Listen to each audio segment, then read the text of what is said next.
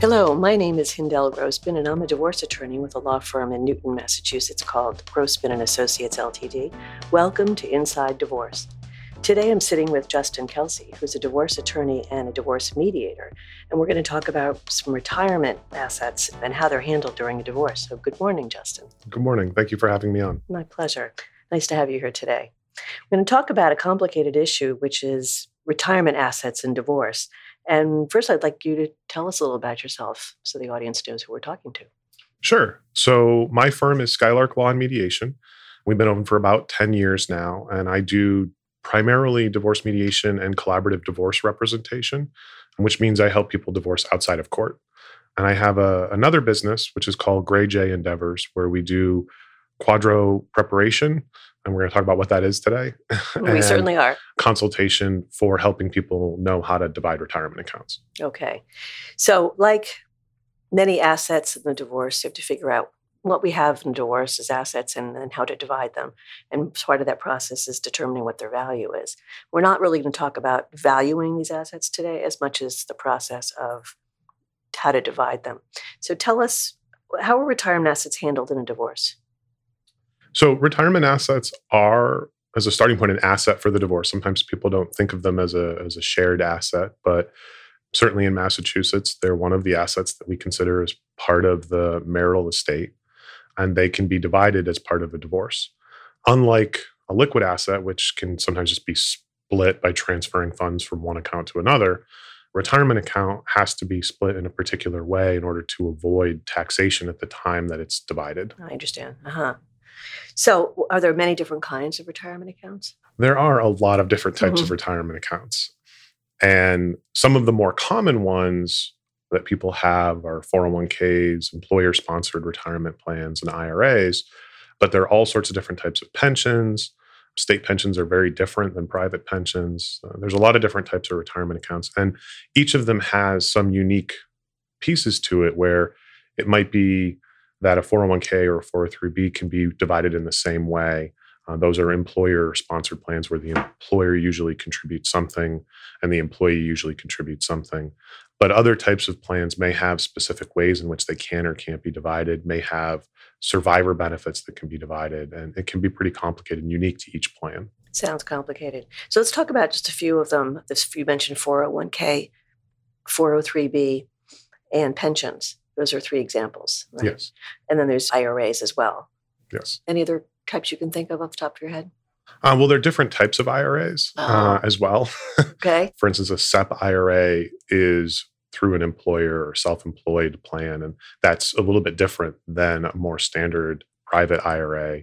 And there are Roth IRAs, which are funded with post tax dollars. That's different as well. And one of the things that's really important to think about when dividing a retirement account is most retirement accounts, Roth IRA being one of the exceptions, are funded with pre tax dollars, meaning they're funded with our usually our income before it's taxed and it's not taxed until retirement. So it's a tax deferral opportunity. I see. But it also means that's very different than the value of perhaps another account divorcing spouses might have. All right. So today we're going to talk about how these different kinds of retirement accounts are, are divided, and each one of these different kinds of retirement accounts is divided in in slightly different way. So who typically has a 403b kind of retirement account? So uh, a 403b, these are all references to statutes. Yeah. a 403b is a retirement account usually from a nonprofit employer like a hospital. It's pretty much works the exact same way as a 401k. hmm It just happens to be a different type of employer that's creating the plan. Okay. So, and these retirement accounts are created with, as you say, pre-tax dollars. Sometimes the employer contributes to the account as well, Yes. and the employee can contribute to that those accounts. Right. So a 401k is contributed to by an employee and might also be contributed to by the employer. Each one's different. Yeah. But usually, if an employer is creating a 401k, it's because they plan to do some matching. Yeah. Whereas an IRA is something that usually people choose to put their funds into without an employer participating in it. Yeah. And a pension may have some employee contribution. Mhm. So, for example, the Mass State Teachers Retirement System has a portion that is the teacher's annuity fund, which they contribute to, Yeah. and the remainder of the pension is funded by the state. So, there's a piece that's contributed to by the employee, and a part that's contributed to by the employer. I see. So each each kind of retirement account could be a variation on a theme. Yes. Yeah. All right. So is there a way that we can approach this, the process of dividing retirement accounts that uh, makes it easier for our listeners? It can be a complicated process because it varies so much by plan Yeah. type, but we really try to boil it down to five steps.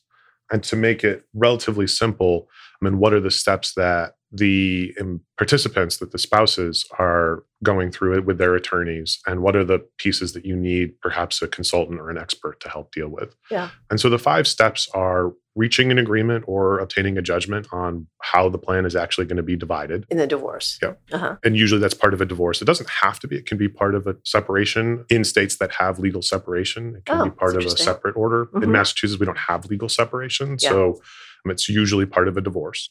And again, that can come from an agreement or a judgment if the divorce goes to trial. That's step one, basically just determining how is it going to be divided, Okay. whether it might be 50-50 or something different. Step two is the actual drafting of an order to divide the plan. And that's usually called, we, we call it QDRO for short. That stands for Qualified Domestic Relations Order. Mhm. And really, that's just a court order that is telling the person who runs the plan what to do in terms of the division. As the person who runs the plan is the plan administrator. Yes, that's we usually refer to them as plan administrator. Got it. Step three is pre approval. And that's where usually you can get the plan administrator to approve a draft before it's presented to the court so that we know it's something that's going to work for that plan. The reason that's important is a lot of plans have different requirements. You want to make sure that this specific order meets all the requirements of that plan before you go through step four, which is getting the judge to sign the order right. Because you don't want to have to go back to the court twice. Right. So the standard used by the plan administrator is different than the standard used by the judge to approve of the this QDRO order. That's correct. And the plan administrator is making sure that they have all the information and requirements they need to meet the federal laws that apply to them as to appropriately divide a plan. And because there are different types of plans, there are different types of rules for each plan. Right. So that's very specific to each plan administrator and each plan. Right. So step four is actually getting it, once it's pre approved, Yeah. getting it approved by the court. Yeah. And once it's signed by a judge, then it can be implemented, which is step five implementation of the order, which is what results in the actual transfer of funds. From one spouse to the other. Yes. Understand. And that's a non-taxable transfer. So depending on how it's done, it's intended to be a non-taxable transfer Yeah. in terms of the transfer, but Yeah. it's possible in terms of the implementation for the spouse that's receiving the funds to decide that they want to receive it as liquidated cash Uh-huh. in some types of plans. So in dividing a 401k or an IRA, Uh-huh. the spouse receiving the funds can say, I don't want it to go into a retirement account. I want it to come as cash. If they do that, then they will have to pay tax and in some certain circumstances, a penalty when they receive the funds. If they have it transferred into another retirement account, Yeah. usually an IRA, then it's not a taxable event. So they do have a choice hmm at the time of taking the funds, and most people have it transferred into an IRA to avoid a taxable event. I see. A lot of options here. It's a lot of decisions for people to make, and that's one of the the reasons we encourage people to get a consultant on board early on. Yeah. You can certainly just hire once you've reached an agreement, hire a QDRO preparer in step two to actually draft the order. But it's also possible to, if you're not sure what's allowed with a particular type of plan or what's the best way to divide multiple plans, Yeah. it sometimes makes sense to bring a QDRO preparer in as a consultant when you're trying to reach an agreement Mhm. so they can advise you as to you know how to write up the agreement appropriately and what your options are It makes Uh, a lot of sense to have a QDRO consultant in early in the divorce process, so both uh, spouses understand what their options are. A lot of choices to make, and that's without even valuing them. Really, it's just processed decisions. right and with different types of plans the valuation can be a big question as well Yeah. to speak to that just very briefly do. the value of a 401k or an ira is pretty straightforward because the statement says on it how much is in that account and that's what will be accessible it'll earn interest and market changes between now and the time of retirement Right. but that's what the the spouse will have access to at that time right. and what can be divided Yeah.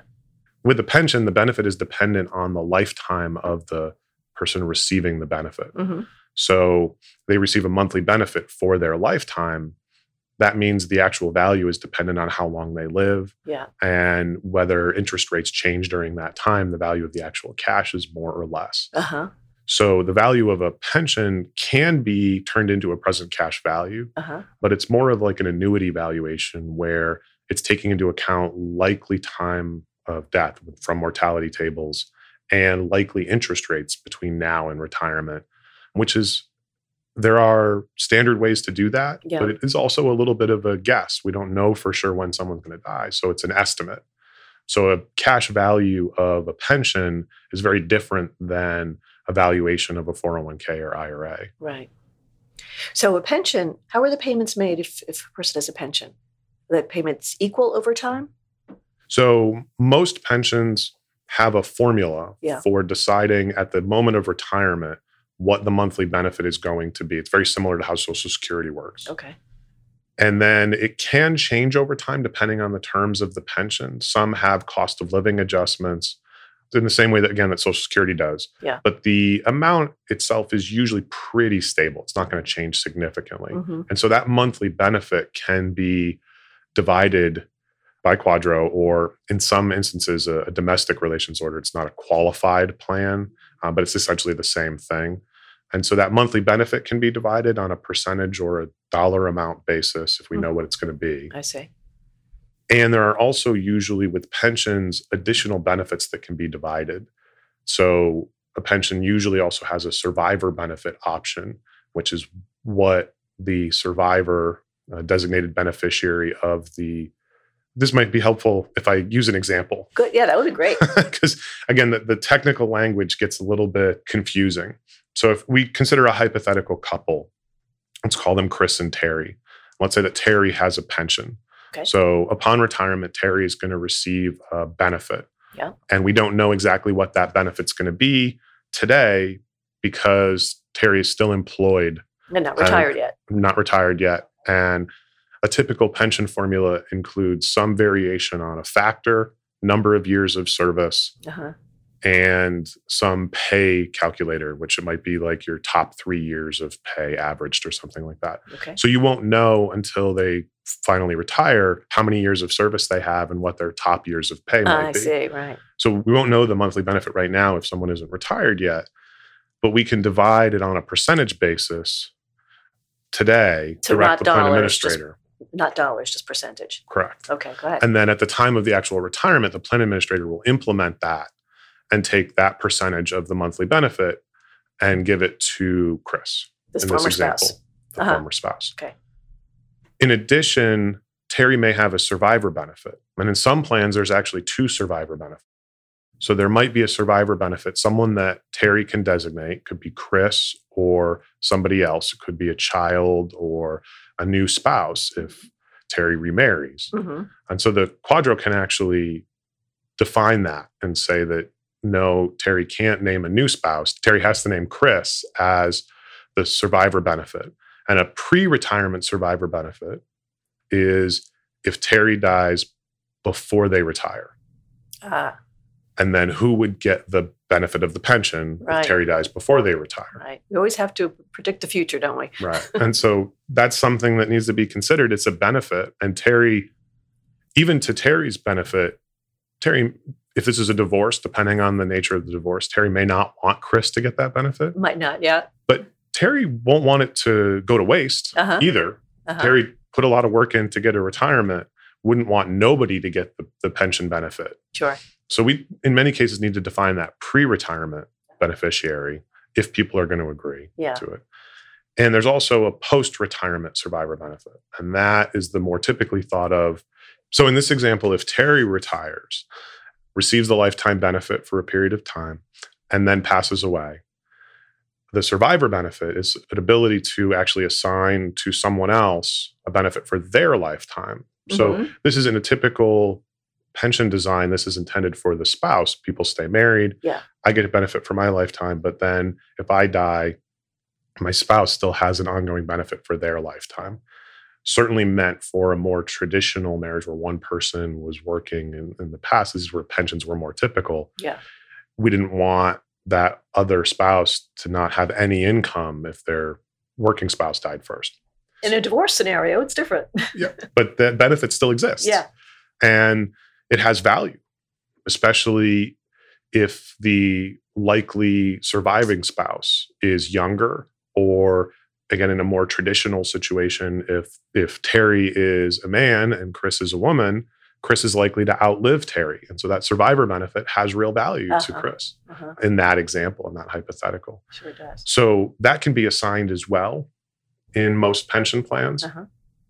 and that can be done as part of the QDRO but it needs to be in the agreement it needs to be clearly defined who's getting that survivor benefit So there's a way of identifying a survivor before the, the worker retires and or after the worker retires or both. Uh, it can't be done after they retire it can be done at the moment of retirement Oh, yeah. or beforehand Okay. so the, the court agreement can require that that designation be decided and sometimes there are different survivor benefits as well it might be that there's a, a smaller survivor benefit a larger survivor benefit or multiple options so that option can be deci- decided as part of the agreement and built into the qualified domestic relations order so Mhm. it can't be changed in the future hmm or if there isn't an agreement to it, then uh, in this case, Terry, whose pension it is, will get to decide that when they retire. The reason I say it can't be done after they retire is Yeah. once you make that decision, it can't be changed afterwards. Oh, really? So sometimes we get cases where people are already retired. Yeah. And so in this hypothetical, if Terry's already drawing on their pension Yeah. and receiving it, it can actually still be divided, Uh huh. but it, whatever they decided as a survivor beneficiary option can't be changed. But at that point, it's not exact, not the same kind of asset. It's an income stream. If the person who's receiving the pension benefit is getting that fixed monthly amount, for example, it's more considered an income, isn't it, than an asset? It can really be treated either way. Can You can be you can consider it income and not divide the pension itself, yeah. Meaning not direct the plan administrator to do anything different than they're already doing, which is paying to Terry that monthly benefit. Right. And then if there's a spousal support component in thinking about how the parties are dividing up income going forward, that could be part of alimony, for example. Yeah. Or you could take that off the table as an asset still Uh huh. And direct the plan administrator to divide that ongoing benefit, even though it's already in pay status. They can still do that. And so after the divorce and the QDRO is implemented, Terry would no longer receive the full monthly benefit. The plan administrator would pay the portion assigned to Terry and pay that separate portion directly to, To the ex spouse. Yeah. Okay. But it's the income stream that gets divided at that point because it's already in pay status, meaning that person's already retired. Correct. Okay. Right. And that's the same way that pensions are often divided. It's by the income stream. Yeah. And there are some pensions that's the only way it can be divided. It's called a shared interest division. So, for instance, the, I mentioned the Mass Teachers Retirement System. Right. That pension can only be divided on a shared interest basis. You can only divide the monthly benefit hmm up in some percentage, as well as dealing with the survivor benefits. hmm Some pensions, like uh, many private pensions, Yeah. have the option of what's called a separate interest benefit Yeah. which you can actually divide the account and then the two people have their own pensions. Oh. And the advantage of that is again, let's say it's Terry's pension and Chris is going to receive a separate interest. Chris would now be able to assign their own survivor beneficiary. Uh, they have more control. Right. They have a, essentially a separate pension. I see. It's divided in, divided, not Right. necessarily equally in two, but it divided in some way. whatever portion that they agree Yeah. to or that the judge orders, whatever portion they agree to or that the judge orders. Yeah. But that division then going forward is like they have a separate pension and the advantage of that, both the survivor piece, but also then both Terry and Chris would take the pension based on their own retirement age. Whereas a shared interest where the monthly benefit is being divided, Yeah. Chris will have to wait until Terry retires. Uh, to the one who received, to earn the pension, essentially. Right. They're completely tied to Terry. And that can be normal retirement age. Yeah. Terry might wait and retire later. Yeah. It's completely dependent on that. It also could be early retirement in the case of uh, some plans allow for that, some plans allow for disability retirement. Right. Uh, and that's another thing we talk about when you're dealing with a pension. Should be included in an agreement. One of the reasons to consult with an expert is to make sure that in each type of pension, you're including all the different things that should be included. Yeah. And whether or not people are going to divide an early disability retirement Yeah. differently Yeah. than the actual retirement benefit. God, there's so many variations on this theme. It's one of those things that people don't think about. Yeah. But we actually have to put into the QDRO Yeah, whether they would split it on the same percentage or a different percentage. I see. So you have to gather a lot of information in order to draft this QDRO document, this particular order. That's correct. What's your experience with receiving all that information during the course of a divorce? If you're drafting, if you maybe you didn't handle the divorce, you're just drafting the QDRO document afterward. So we've been doing QDROs as a separate service Yeah, for uh, about three or four years now, in addition to representing people in divorce and helping people mediate divorces. uh huh. And so in doing that, one of the advantages I get to see everybody else's agreements Right. and how they're dividing up assets and specifically retirement accounts. I see a lot of agreements that are really incomplete and they don't contain all of the information that we need in order to completely draft a QDRO. And all that means is that we're going to go back to the spouses or their t- attorneys, if there were attorneys involved, and let them know we have a questionnaire. Here's the other things we need to know. Usually that's pretty straightforward, but the danger of not including everything in the agreement originally is if if they disagree about any of those additional things that need to be decided, Right. it can take a case back into conflict. Right. Uh, and worst case scenario, end up back in court. So we have checklists that that we provide to help make sure that everything's in an agreement. And it's one of the advantages of bringing us in earlier when the agreement's in draft stage. Yeah. And this is something we've been doing a lot for mediators who might draft an agreement and the parties might send it to their attorneys, but the attorneys might not be retirement experts. They might flag something as making sure that all the information's in here. And the mediator might bring it to us and just say, before this is finalized, did we answer all the questions we needed to answer? That's a good practice, really smart practice. It's a it's a way of shortcutting while they're still in the process, And shortcutting any future conflicts. Right. That now's the time to while you're negotiating anyway, Yeah. make all these decisions. And for some plans like a an IRA, it might be very simple. Yeah.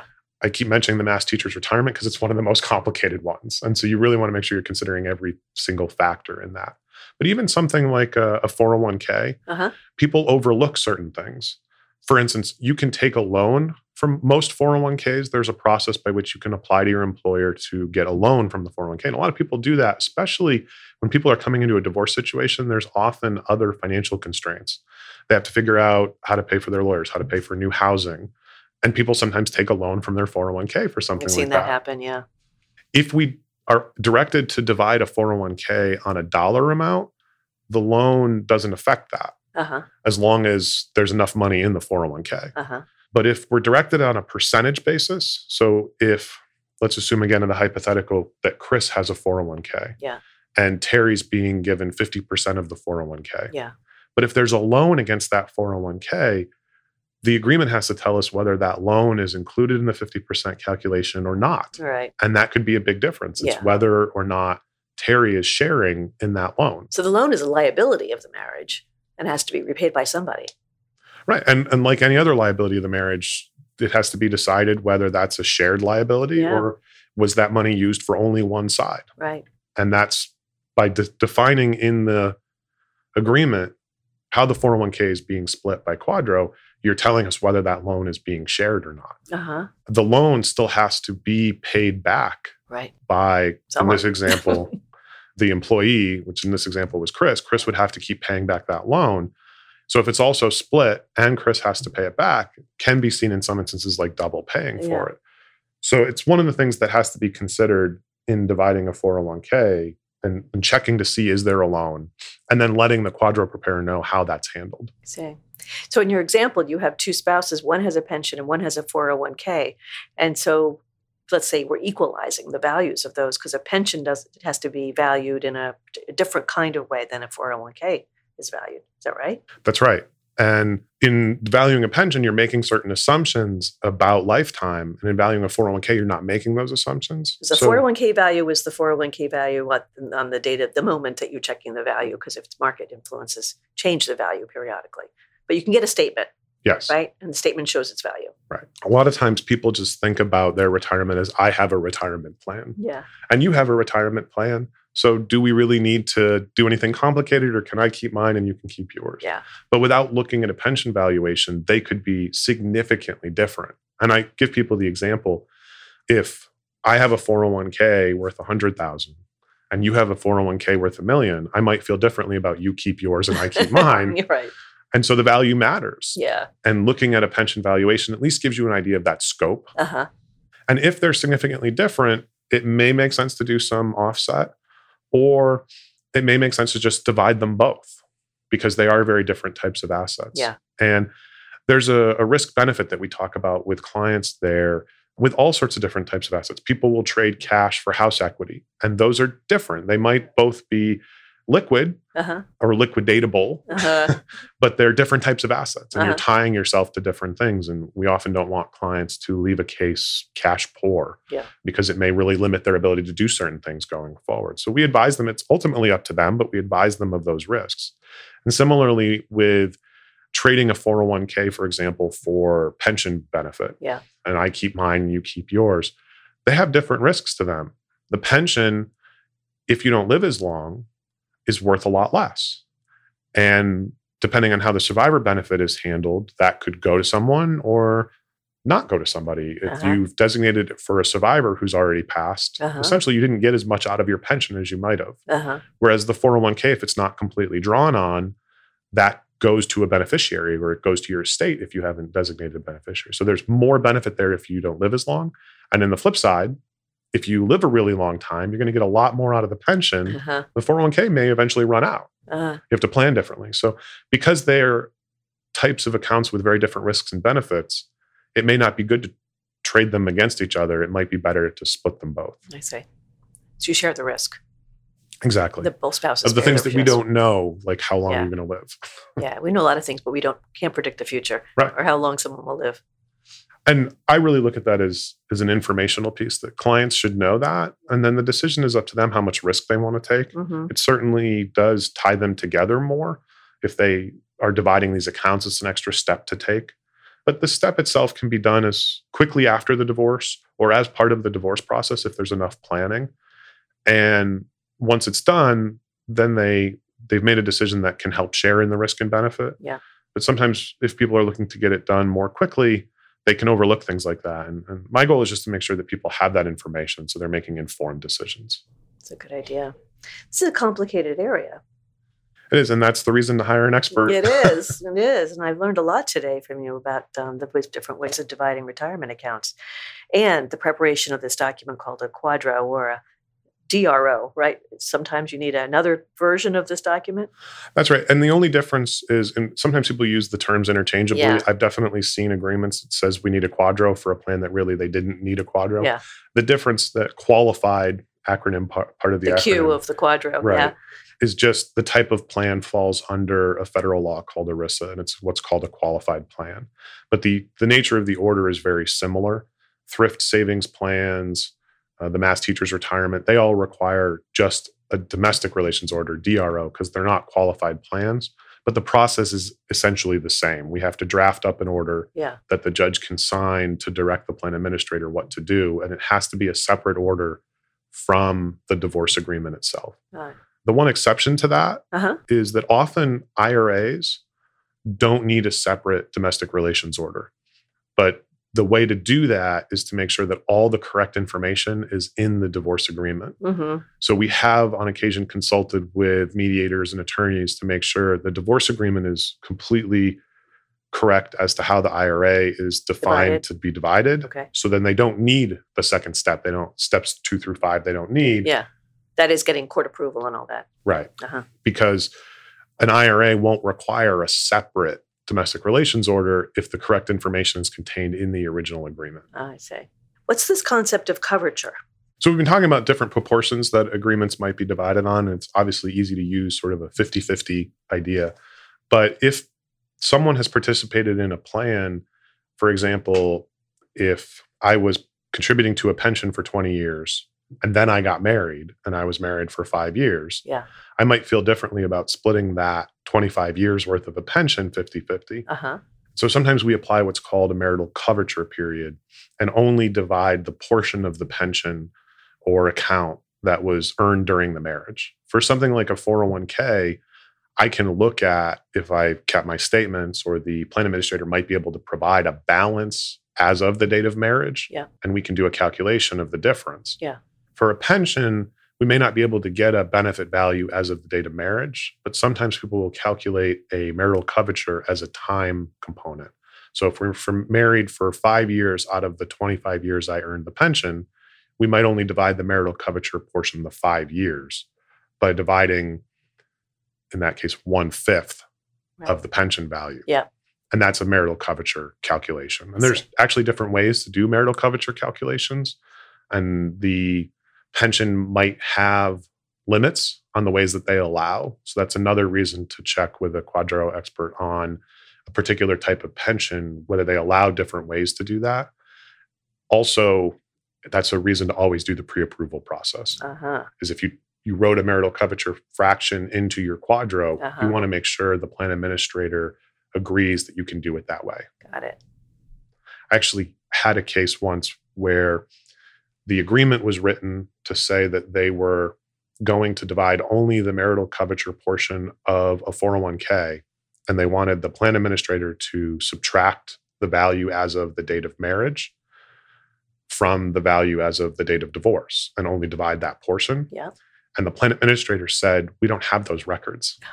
It was 15 years before, the marriage Right. was 15 years before. And they said, We don't have that statement. So if you don't have it, Yeah. we Can't can't, do do, that. hmm And they had to go back and amend their agreement because the plan administrator couldn't do it. And if they had asked that question ahead of time of the plan administrator, they would have known that and not had to go back.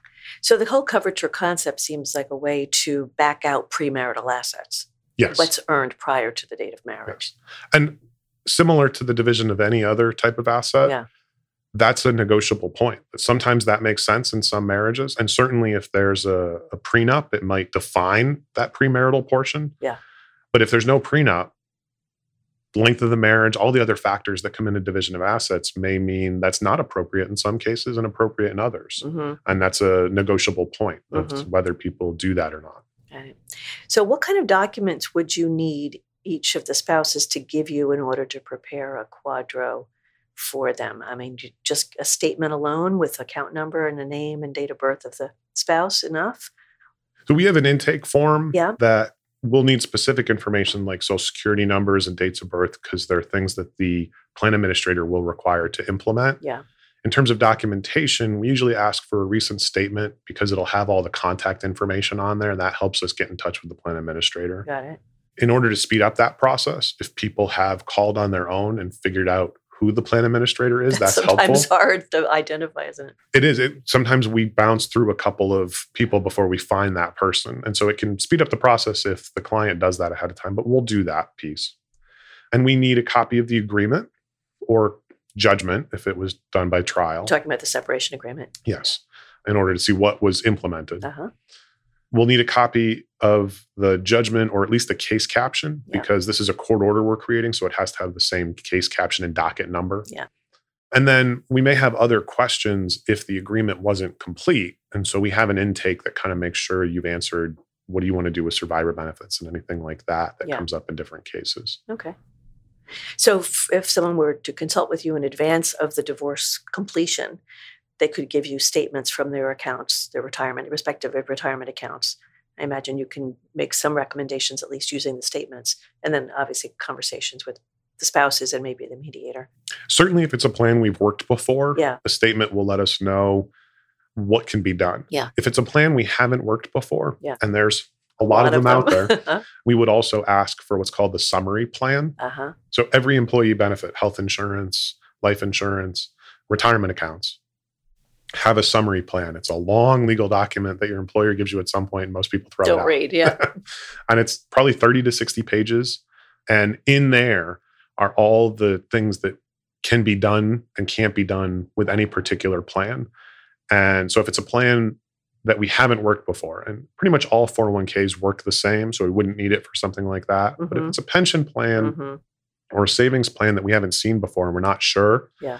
if it's a 401k or if it's something else, Yeah. That summary plan will give us all the information. And we encourage people, even if you're not going to work with a consultant, to get that information And if they can't read through it on their own, to consult with an attorney. So they make sure that they know all their options and what they can do ahead of time before they're finalizing an agreement Yeah. so that they're not going to have to go back and change it. Yeah. Great, Justin. I've learned so much today from you about uh, retirement plans and dividing them as an asset in a divorce. So thank you for coming in today. Well, thank you for inviting me. And thank you to our listeners. This is Inside Divorce. If you'd like more information about the topics covered in our podcast, please contact us at Grossman and Associates. You'll find a competent and experienced team of compassionate, responsive, and innovative legal professionals. Email me at hindell at grossmanltd.com. My first name is spelled H I N D E L L. Or call us at 617 969 0069. Thank you for listening.